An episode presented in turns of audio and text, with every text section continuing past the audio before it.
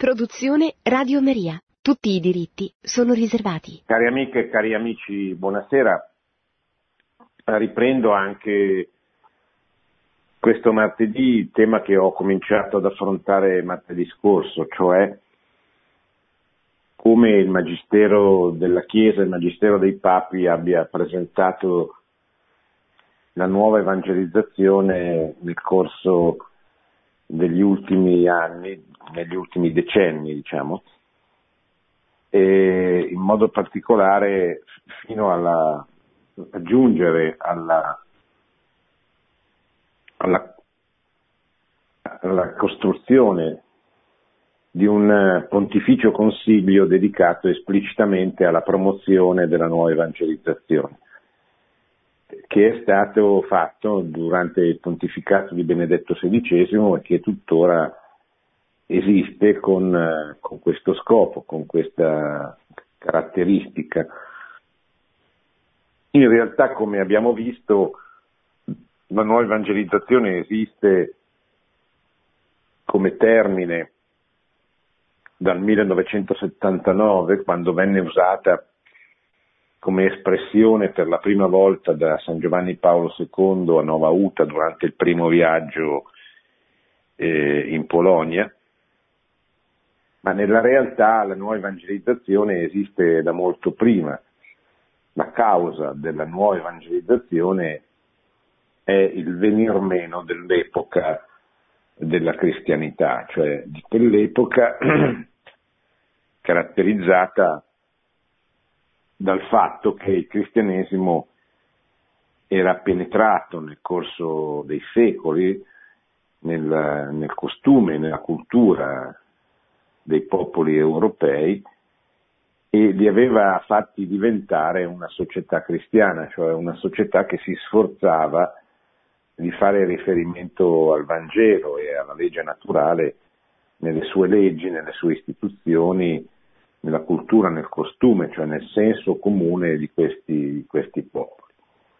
E questo era stato il risultato di un lungo processo di inculturazione della fede, eh, cioè di, di, penetrazione della fede attraverso la predicazione, attraverso la catechesi, attraverso soprattutto le famiglie che di generazione in generazione avevano trasmesso la fede. Questa fede si era diciamo così, era diventata il modo di, di, ragionare, il senso comune, il criterio di scelta delle, delle persone e aveva caratterizzato non solo la cultura ma addirittura le istituzioni, a partire dalla famosa notte di Natale dell'Ottocento quando Carlo Magno diventa viene incoronato a Roma imperatore del Sacro Romano Impero. Come diceva il mio professore all'università, Luigi Prosdoci, mi dice una cristianità per essere tale deve anche esserlo dal punto di vista giuridico, non soltanto da un punto di vista culturale, eh, perché se no non si può parlare di cristianità. Eh, e cristianità appunto fu, fu quella furono quelle, quelle realtà, quelle cristianità, perché non ci fu soltanto la cristianità occidentale, ma ci fu anche quella orientale, ci fu la, una cristianità armena, il primo regno cristiano, una cristianità in Etiopia, ognuna delle quali aveva delle, la stessa fede, ma la stessa fede si incarnava in culture diverse e dava vita a delle specificità, a delle cristianità specifiche, diverse le une dalle altre, eppure accomunate dalla stessa fede, diverse nella cultura, diverse nelle manifestazioni, così come sono diversi i popoli e, e la fede rispetta queste diversità, cioè non le annulla, non le cancella, eh, anche quando un uomo si converte a Cristo, certamente la sua vita cambia, ma rimane sempre lui, cioè rimane quel, quell'uomo, quella persona unica e irripetibile, diversa da tutte le altre. E questo vale per i singoli, vale anche per i popoli, per le nazioni, e, e, e questo fa sì che ogni popolo possa contribuire con la sua specificità, con la sua peculiarità, così alla, al bene del mondo, al bene di, alle, alle, relazioni fra i popoli, alle relazioni internazionali, che sono relazioni fra diversi, che pure anche quando eh, riconoscono eh, la, la, la, stessa fede. Vi sono state cristianità diverse anche nel, nell'ambito della storia della cristianità occidentale, la cristianità di Carlo Magno è diversa da, da quella degli Ottoni, eh, la cristianità del, del, dell'alto medioevo è diversa da quella del basso medioevo, la cristianità del periodo comunale è diversa, eh, ancora diversa da quella che verrà successivamente, ancora dopo il Concilio di Trento e nonostante la frattura provocata dalla riforma protestante che divise in due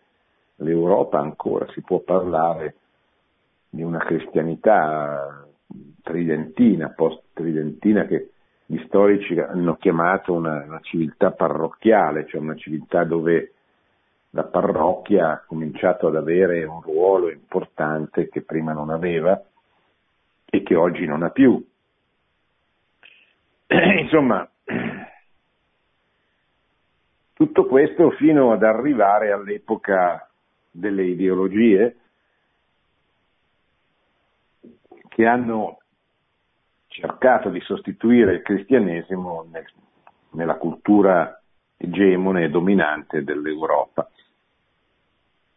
Non ci sono riuscite, le ideologie sono finite, ma eh, certamente il cristianesimo è stato ridimensionato e ridotto una minoranza. Oggi anche nei paesi eh, che hanno resistito di più alla secolarizzazione al secolarismo, i cristiani sono una minoranza e come tale devono assumere la mentalità di una minoranza, che è eh, una mentalità eh, dove la priorità non è tanto più la difesa della cristianità o di ciò che rimane della cristianità da un pensiero estraneo, un'aggressione esterna, ma la riconquista della stessa società che è stata secolarizzata e scristianizzata. Quindi una, una, società, una, una chiesa missionaria.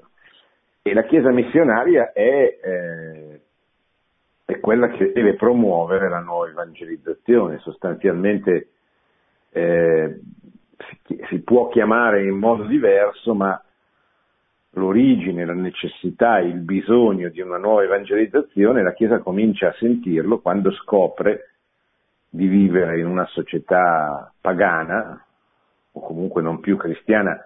Già eh, l'allora teologo Joseph Ratzinger nel 1959 parlava dei tedeschi della Baviera, della sua Baviera, come di nuovi pagani. Cioè diceva, vengono in chiesa, ma non sanno più che cos'è il cattolicesimo. Praticano, ma non credono. O credono di credere, ma non, non conoscono più veramente il contenuto della fede. E quindi hanno bisogno della nuova evangelizzazione, di una nuova di, un, di un nuovo accesso alla fede. E questa è, è, è, la caratteristica del nostro tempo. Ormai di un tempo abbastanza lungo, nel senso che il Concilio Vaticano II nasce con questa intenzione, quella eh, di eh, prendere atto che i cristiani sono diventati una minoranza e che come tale devono preoccuparsi di, di riportare a Cristo la grande maggioranza dei loro concittadini perché, perché si sono allontanati o, o, non sono mai stati cristiani. Perché oggi ormai molti molte delle persone che ci vivono accanto non sono cristiane perché provengono da altre religioni, da altre culture, da altre storie, oppure perché non sono mai stati educati alla fede nel, nel, nel, nel nostro, nostro mondo. Qui nasce un disagio, un disagio dentro la Chiesa stessa, perché si vengono a costituire due minoranze, cioè due modi diversi di rispondere a questa crisi. No? Certamente eh, qui stiamo parlando di una crisi, cioè eh, la modernità eh, comporta per i, i cattolici eh, una, una riflessione sulla crisi che ha provocato questa secolarizzazione, questo, eh, come è stata chiamata dagli storici, questa apostasia di massa, cioè questo rifiuto di massa, soprattutto da parte delle masse, dopo la grande guerra, dopo la prima guerra mondiale della fede. No? Quando nascono i, i partiti di massa, il comunismo, il socialismo, il fascismo, il nazionalismo, tutti partiti che non sono più delle piccole eh, consorterie, dei piccoli gruppi, ma proprio diventano milioni e milioni di persone che credono in ideologie e credendo nelle ideologie abbandonano di fatto la vita religiosa. Di fronte a questa crisi, eh, i cattolici si interrogano e dicono ma che cosa possiamo fare? Che cosa dobbiamo fare? Per... Perché qui non è un problema politico, non è un problema di egemonia politica, o meglio, lo è, ma in seconda istanza, è un problema di, di salvezza delle anime, cioè la Chiesa, il cui scopo è la salvezza delle anime, la predicazione del Vangelo in vista della salvezza delle anime, non può non interrogarsi e il magistero dei pontefici, che è il nostro punto di riferimento, si interroga e comincia a dare delle risposte. Però dentro la Chiesa stessa si creano queste due, queste due sensibilità diverse. Ci sono quelli che sono preoccupati soprattutto di difendere l'ortodossia, la fedeltà al patrimonio della rivelazione di quella minoranza di cristiani rimasti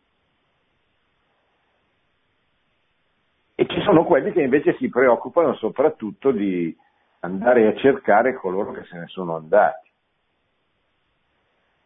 Eh, le, le, due eh, sensibilità nascono da eh, entrambe da motivazioni nobili, giuste. No? è chiaro che eh, io mi devo preoccupare, anche se siamo rimasti in 10, il 10%, è quel 10% che comunque sono in un paese come l'Italia milioni di persone devono essere ben formate, devono essere eh, educate alla fede, non possono essere abbandonate a se stesse. E invece purtroppo una delle caratteristiche del nostro tempo è che i cristiani sono pochi, sono una minoranza e per di più sono una minoranza divisa e confusa. E questo non lo dico io, ma lo dicono i papi, cioè la confusione che è penetrata negli ultimi decenni e che eh, in parte è colpa nostra, in parte è una caratteristica del nostro tempo, un tempo Ehm, dominato dal relativismo, dal soggettivismo e, e, quindi d- dalla confusione, cioè dal fatto che ciascuno pensa di avere la, la soluzione dei problemi in tasca e quindi ognuno propone la sua visione delle cose, la sua soluzione. Gli altri sono, l'altra sensibilità è quella di chi si rende conto che la soluzione non può essere soltanto nel coltivare, nell'educare quelli che sono rimasti, ma nell'andare a cercare quelli che non ci sono più. Faccio un esempio concreto, cioè in una parrocchia media italiana oggi il 90% delle persone non vengono in chiesa ed è ovvio che quel 10%, cominciare dal, dal parroco, non può non preoccuparsi del fatto che il 90% dei fedeli non vengono in chiesa, deve andare a cercare. Non possiamo aspettare che vengano, dobbiamo andarli a cercare. Come? E beh, come è un altro discorso, perché poi dipende com'è la parrocchia, se è una città, se è un paese, cioè caratteristiche ha, eccetera. Ma certamente eh, uno deve avere questa preoccupazione missionaria. Io non posso pensare, questo è un grande peccato del cristianesimo moderno che viene denunciato da Benedetto XVI nell'enciclica Spesalvi, no? il fatto che il cristianesimo è diventato nell'epoca moderna la risposta al bisogno della salvezza per ciascuno di noi, cioè ciascuno di noi si preoccupa della sua salvezza, io mi comporto bene, io sono onesto, io vado a messa, eh, però eh, questo non è cristianesimo, il cristianesimo io mi preoccupo anche degli altri. E non solo degli altri miei congiunti, ma degli altri altri, cioè proprio del fatto che nel mio quartiere, nel mio paese, nella mia città, tanti non conoscono Cristo. E quindi non conoscono il Salvatore, non conoscono colui che può darti la felicità eterna e quindi la loro salvezza è a rischio perché non conoscono colui che li salva. E allora io non posso non interrogarmi su che cosa posso fare perché riconoscano Cristo. Magari posso arrivare a rispondere, non posso fare nulla perché qualsiasi cosa facessi potrebbe essere considerata come controproducente, ma certamente non posso non interessarmi di loro. Magari posso semplicemente posso decidere che semplicemente l'unica cosa che posso fare è pregare per loro, però devo farlo.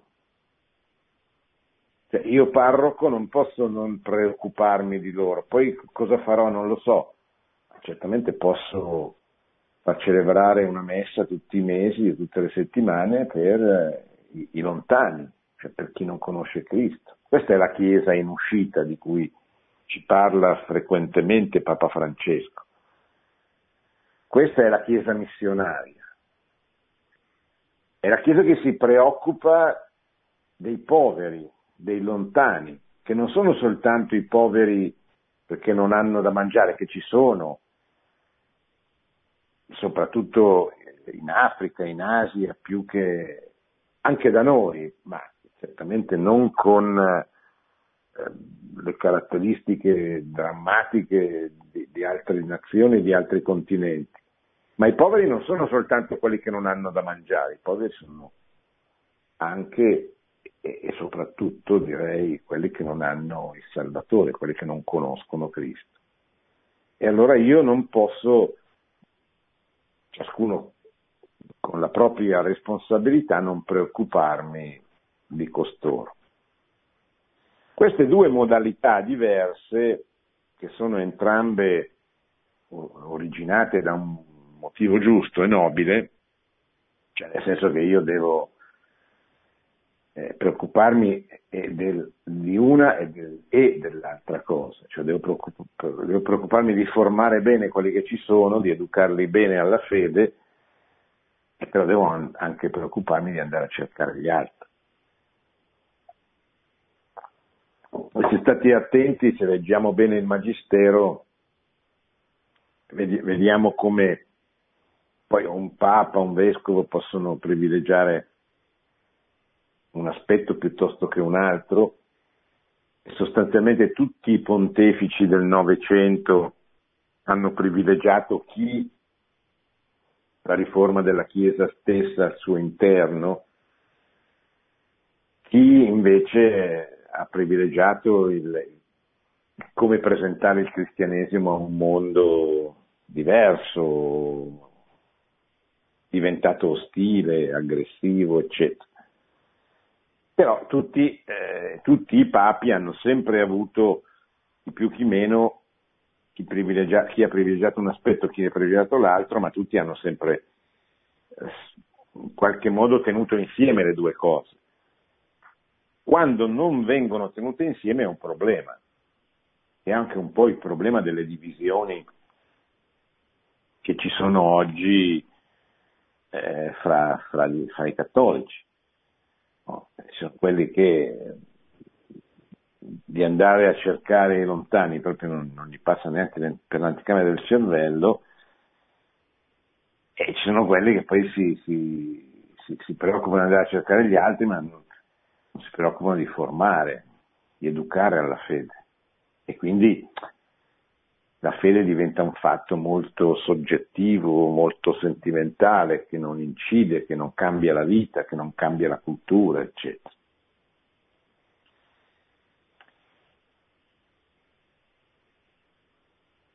Qual è la soluzione? Beh, la soluzione, la soluzione io credo che sia quella di, di, di seguire il Magistero che ci parla di nuova evangelizzazione la, la soluzione non è tornare a prima, a quando, a quando c'era una cristianità, perché, eh, perché la storia non torna indietro. La soluzione consiste nel ricreare le condizioni perché ci possa essere una nuova società cristiana che aiuti le persone a salvarsi e a santificarsi. La cosa importante è avere questa consapevolezza, avere la consapevolezza di quello che è successo, perché se uno non ha la consapevolezza di essere ammalato, eh, difficilmente prenderà le medicine per guarire. Non c'è eh, malato incurabile che, che, non sia quello che, che non crede di esserlo, quindi non si preoccupa di curarsi.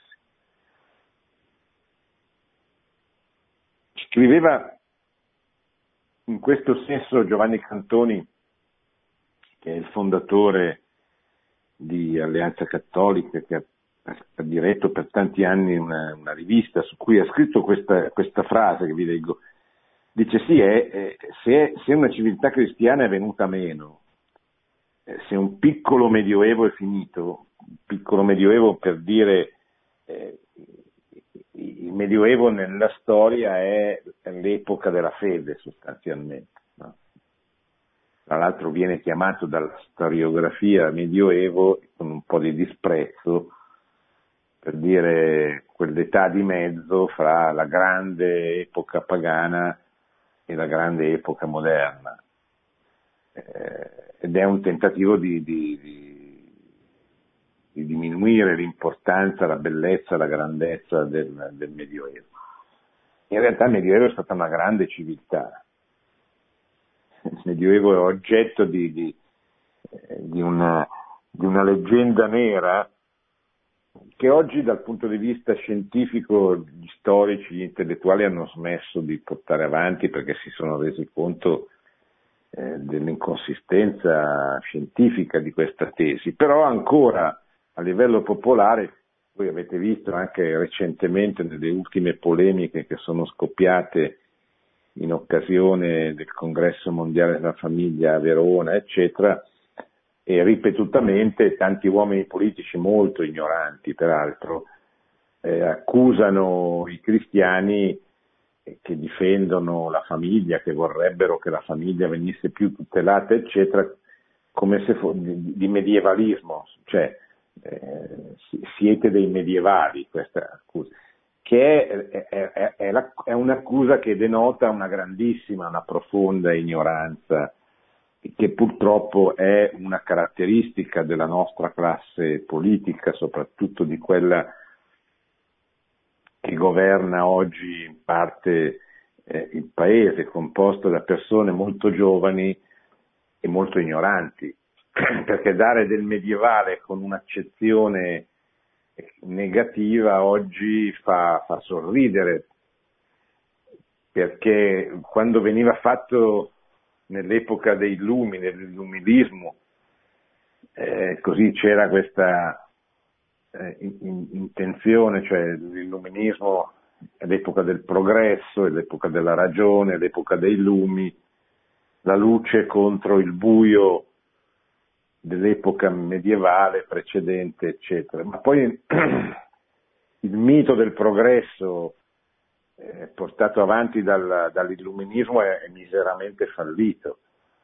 È fallito con, eh, con, le due guerre mondiali, è fallito eh, con eh, l'inverno demografico che caratterizza i nostri paesi, è fallito con il fatto che l'illuminismo che doveva portare la luce, la pace, la felicità, in realtà non ha portato né la luce né la pace né la felicità, ha portato soltanto un progresso materiale indubbio, ma eh, questo non ha fatto sì che la società diventasse più, più, più bella, più libera, più felice, tutt'altro.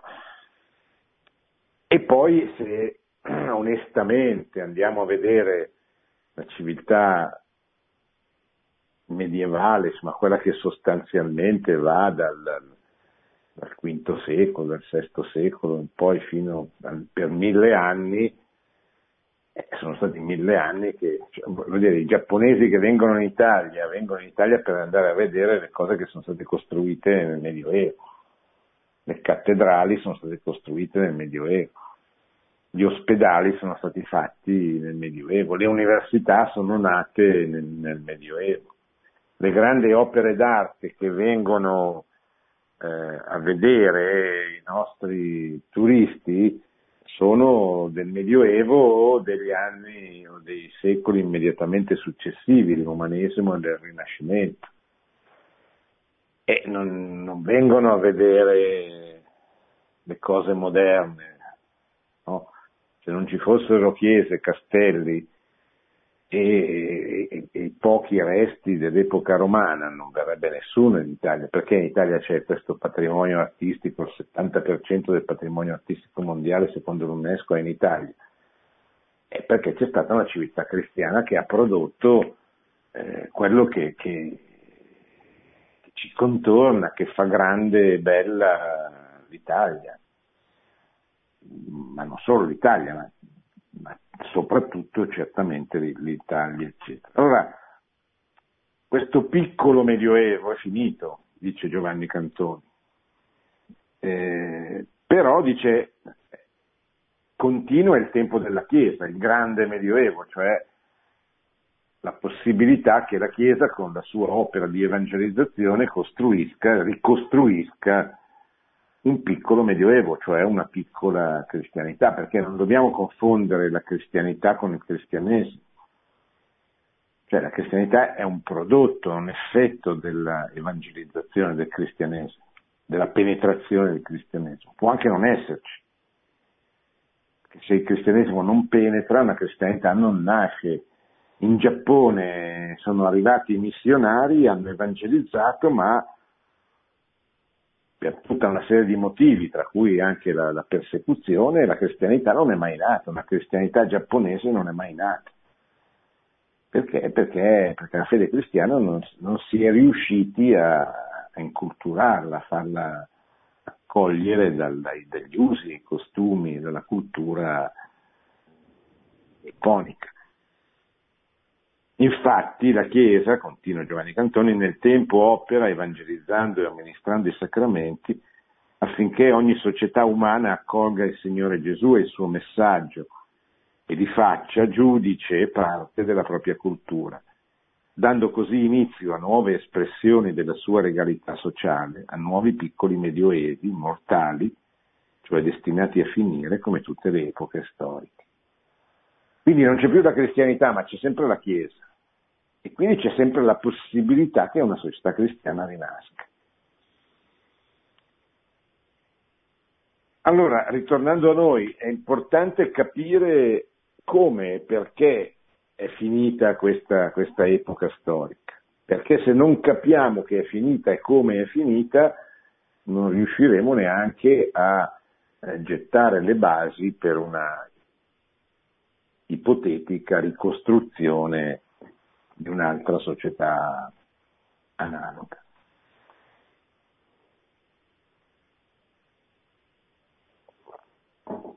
Chi si rende conto in modo molto evidente di quello che sta succedendo sono i papi, a partire, ma anche prima, ma certamente a partire dagli anni 50 con Pio XII.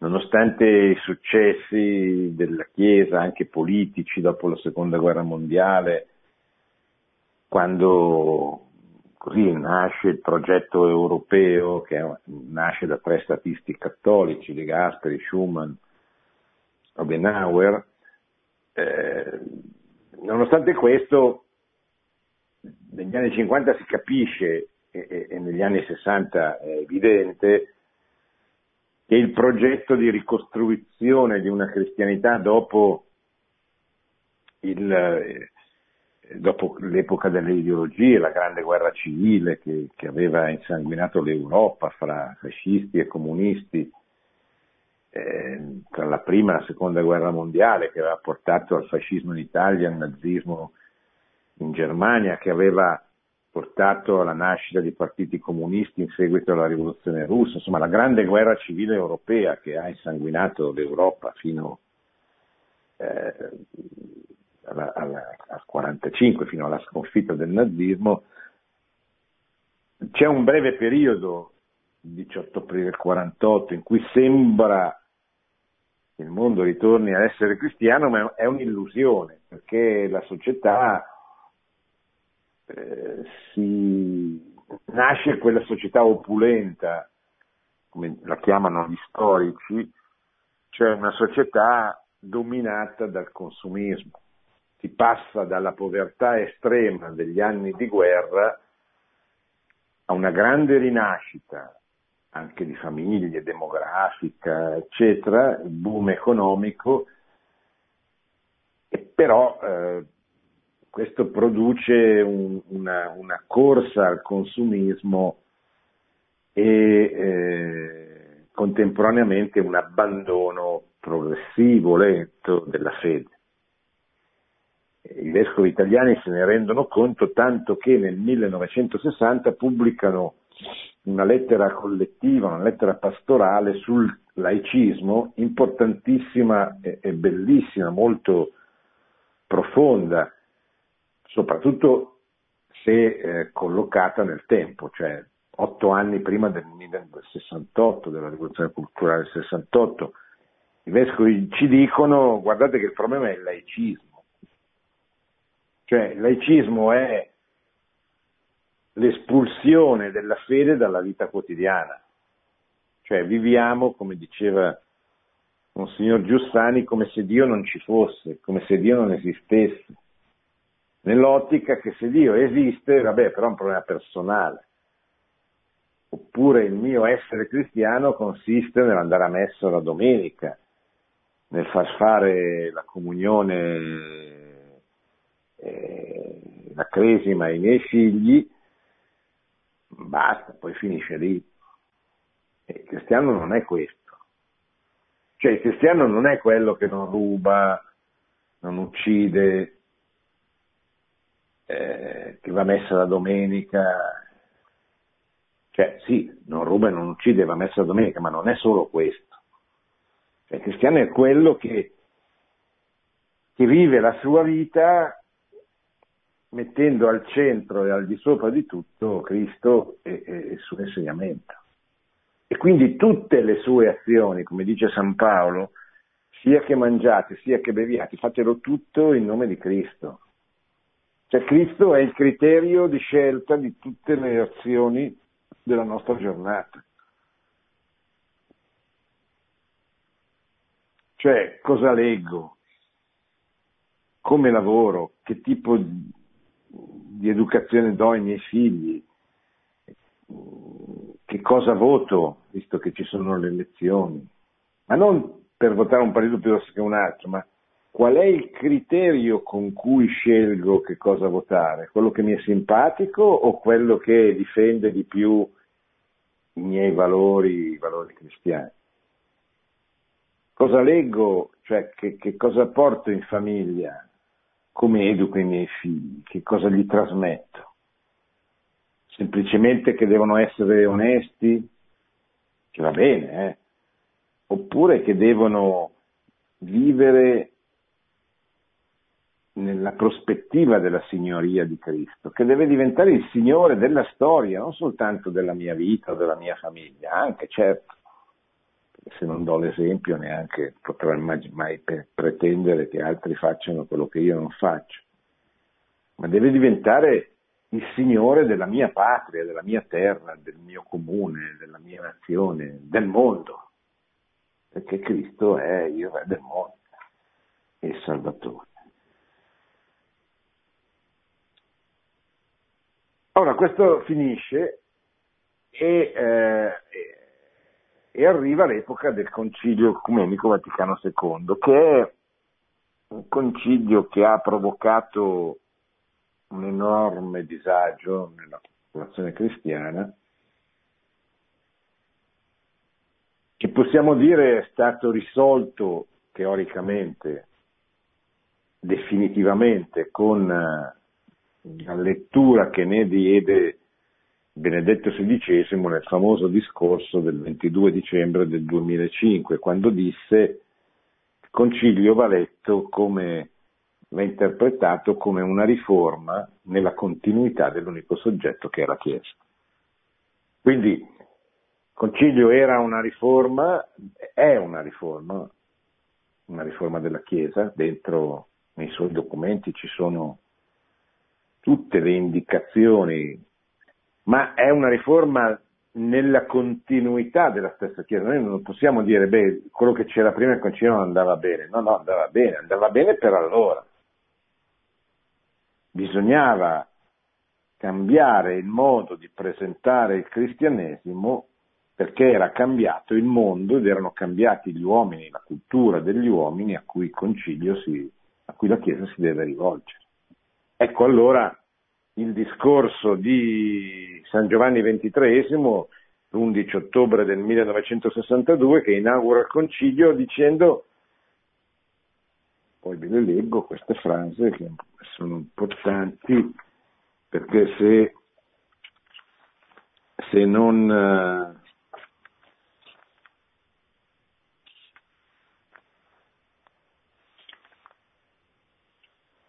se non la, le leggiamo non ci rendiamo conto,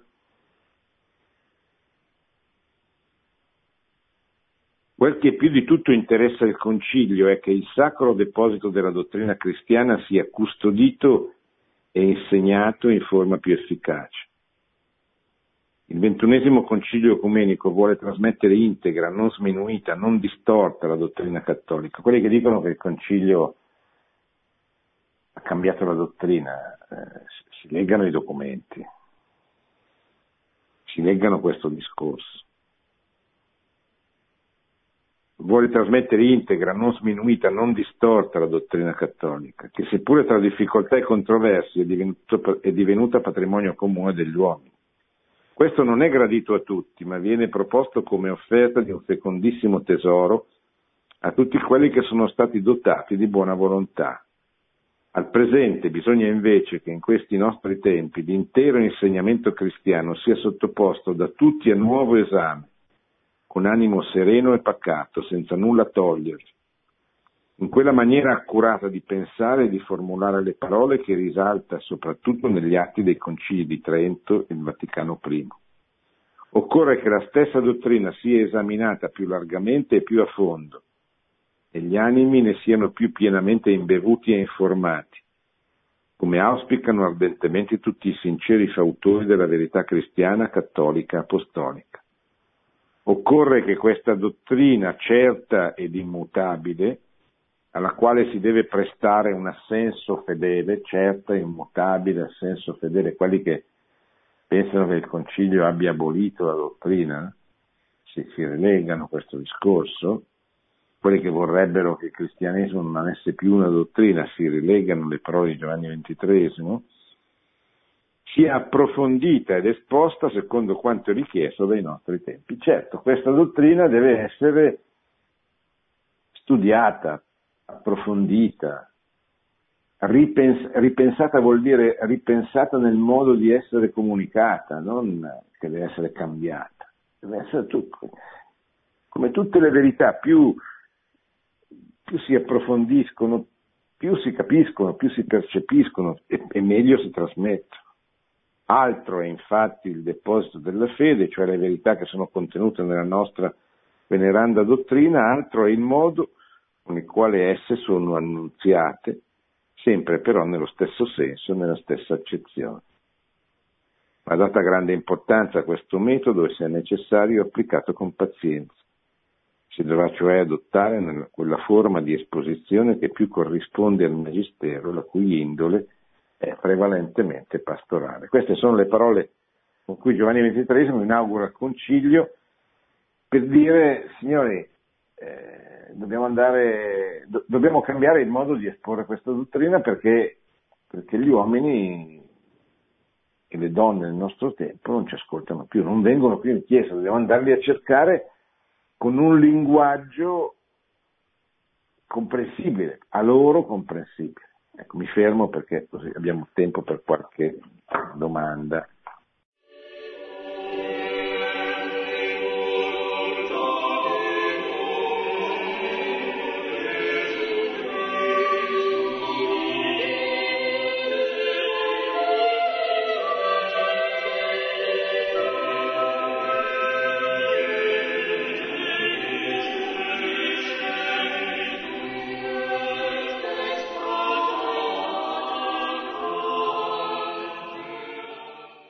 Prego. Pronto, sono Piero da Lucca. Prego Piero. Buonasera, senta, io sono un, un ragazzo che ha fatto, cioè un uomo di 52 anni che ha fatto due, due viaggi a Lourdes e dieci viaggi a Medjugorje, no? E ho avuto eh, le mie conferme che mi, mi, mi dicono di mi danno la certezza che Dio esiste, che è tutto vero. Il problema delle, delle chiese vuote di evangelizzare è la, la, la non, non riuscire, cioè io la paura che mi viene a evangelizzare, a esternare al mondo che Gesù è Dio e che bisogna fidarsi di Lui, per, per eliminare le paure che mi assalgono, ho bisogno di andare a messa tutti i giorni, cioè di alimentare eh, questo estasi che ti viene quando sei, cer- sei sicuro che Dio ti aiuterà domani, ti aiuterà dopodomani, ti aiuterà fra un anno, cioè che sei nelle mani sue. Il fatto che la gente si rinchiude nei gruppi spirituali è anche per, per riuscire a parlare con le persone magari un po' più eh, diciamo, credenti, però nessuno è disposto a dare la vita per i propri fratelli. In senso, sì. cioè, sarebbe in senso anche materiale, però il materiale mette ancora più paura, no? Questo, non, questa non è una forza che noi possiamo avere di nostro, cioè non è che noi decidiamo che possiamo dare la vita, eh, cioè questa è una forza che ci viene da Dio. Eh, se eh, alimentiamo questa forza, questa fede con la preghiera, ecco perché è, in, è indispensabile andare a messa, perché attraverso la grazia che riceviamo dai sacramenti e dalla preghiera, noi troviamo anche la forza di testimoniare. Difficilissimo che uno possa testimoniare la fede se non ha una pratica religiosa forte, costante, perché ha, è come una macchina che non ha la benzina, sarà anche bella teoricamente, ma non va. Allora, perché uno possa veramente evangelizzare, trasmettere la fede, bisogna che, eh, che abbia questa benzina. Questa benzina si, si, si prende solo dalla preghiera e dai sacramenti. Allora verrà di conseguenza anche la testimonianza. E poi la testimonianza di che cosa? Perché la testimonianza presuppone anche la conoscenza di ciò che si vuole testimoniare. Quindi bisogna anche conoscere che cos'è il cristianesimo, conoscere la figura di Gesù, leggere la sua parola, ascoltare il suo insegnamento, conoscere il catechismo, il catechismo della Chiesa Cattolica è tanto importante quanto la parola di Dio, perché eh, se io non so che cos'è, che cosa vuol dire quando dico il credo, e poi incontro qualcuno e dice ma che cosa significa risorgere dopo la morte? Oppure che cosa significa eh, credere che il pane e il vino diventino il corpo e il sangue di Cristo? È quello che possiamo spiegare noi, ma che cosa sono i dieci comandamenti? Che cosa sono i sacramenti? Perché bisogna essere Cos'è la fede, la speranza, la carità? Cosa significa pregare? Tutte queste cose noi le conosciamo, le troviamo nel catechismo della Chiesa Cattolica. Però dobbiamo studiarlo, dobbiamo leggerlo.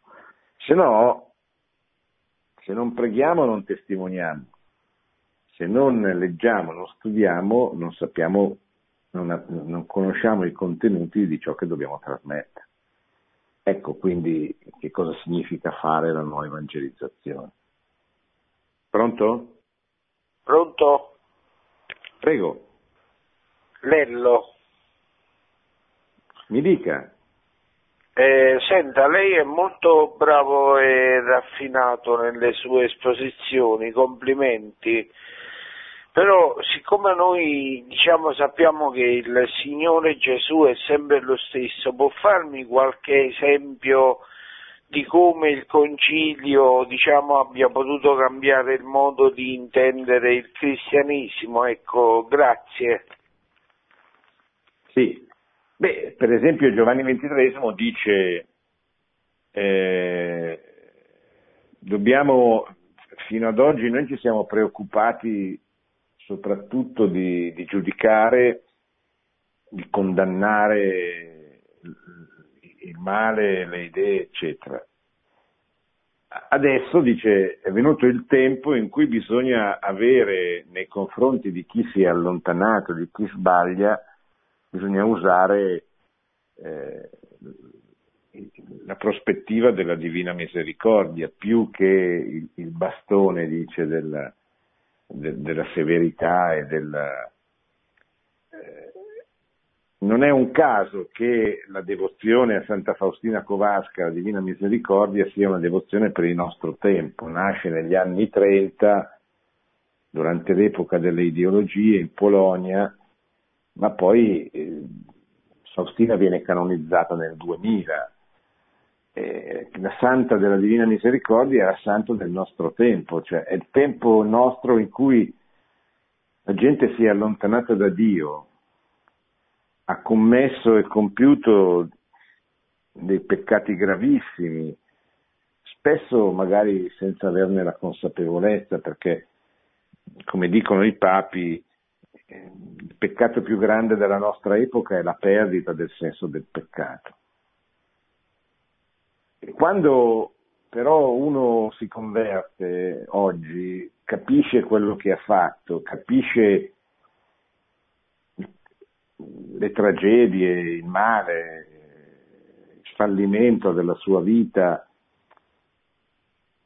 eh, dove va a trovare la forza di rimanere attaccato se non nella divina misericordia di Dio. Dio ti aspetta, Dio ti vuole bene. Dio, nonostante tutti i tuoi tradimenti, non ti volta mai le spalle, perché l'essenza di Dio è la sua misericordia. E questo grande insegnamento che, che, che Dio affida, che Gesù affida a Santa Faustina, che ci viene raccontato nel suo diario, è proprio la medicina del nostro tempo. E sono proprio le parole che usa Giovanni XXIII, la medicina della misericordia. Perché noi non reggeremmo la severità di un giudizio che ci, ci, ci taglierebbe veramente fuori. C'è un grande, un grande scrittore come Davila diceva noi dobbiamo sperare nell'ingiustizia di Dio, perché se Dio fosse veramente giusto, eh, noi saremmo rovinati. Invece se Dio proprio è più che giusto, è misericordioso, allora possiamo intravedere anche per noi, nonostante tutti i nostri peccati, una, una via di salvezza. Ecco, questo è un esempio, ma ce ne, sono, ce ne sono altri. Soprattutto la differenza credo che consista nel fatto che un conto è predicare una cosa che il nostro interlocutore non conosce, un conto è polemizzare con chi attacca, aggredisce la prospettiva cristiana. Eh, ma noi oggi incontriamo sempre di più persone che non sanno che cos'è il cristianesimo, che non conoscono Cristo. Quindi è inutile tanto polemizzare quanto è importante proprio proporgli il cristianesimo con molta umiltà, con molta semplicità anche. Bene, grazie, siamo arrivati alla fine, ho continuato a presentare il tema della nuova evangelizzazione, credo che eh, sia il tema più, più, più, importante, più attuale del nostro tempo. Quando il Papa dice eh, uscite, cioè non, andate a cercare le persone, eh, andate nelle periferie, non intende soltanto le periferie delle grandi città dell'America Latina, dell'Asia, dove c'è veramente la miseria, il dolore, eccetera, ma intende anche le periferie dei paesi, le periferie dove non c'è la miseria materiale, ma, ma c'è la miseria morale, la miseria che viene dal fatto che Cristo non è conosciuto. Questo è un po' quello che vorrei trasmettere in queste trasmissioni, cioè proprio questo desiderio di conversione pastorale, come dicono i documenti della Chiesa, perché si assuma questa mentalità, questo desiderio missionario qui. Le Indie dove andavano i predicatori del Vangelo fino e dove, va, e dove è giusto che continuino ad andare, ma le Indie sono qui da noi oggi cioè le persone da battezzare che non conoscono Cristo sono qui da noi. Spesso sono anche vicinissime a noi, se non nelle nostre famiglie, nelle nostre amicizie, eccetera. Bene, grazie, buona settimana e buonanotte a tutti. Produzione Radio Maria. Tutti i diritti sono riservati.